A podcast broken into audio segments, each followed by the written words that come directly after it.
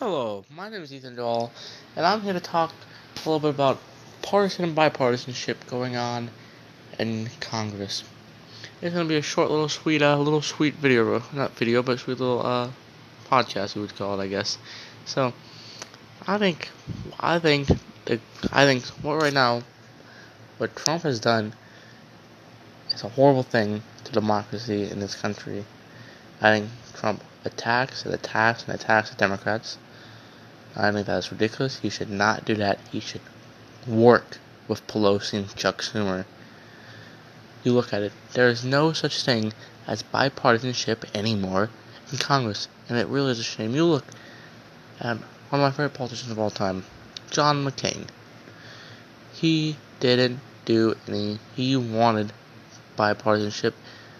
And when Trump came in, that was in a bipartisanship.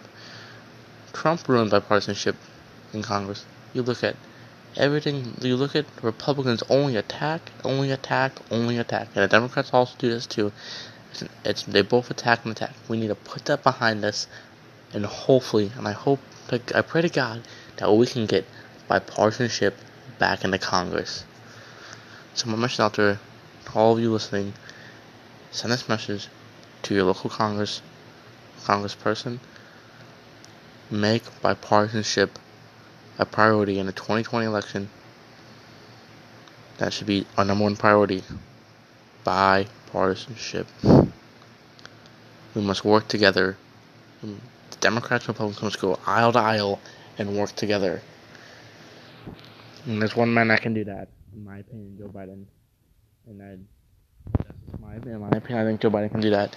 But this is a message to all, to all the Congress members, the Senate, whatever, who's ever listening, whoever sees this.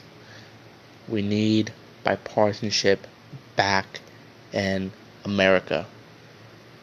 Please, please, let's just do it. Bipartisanship. Thank you for listening.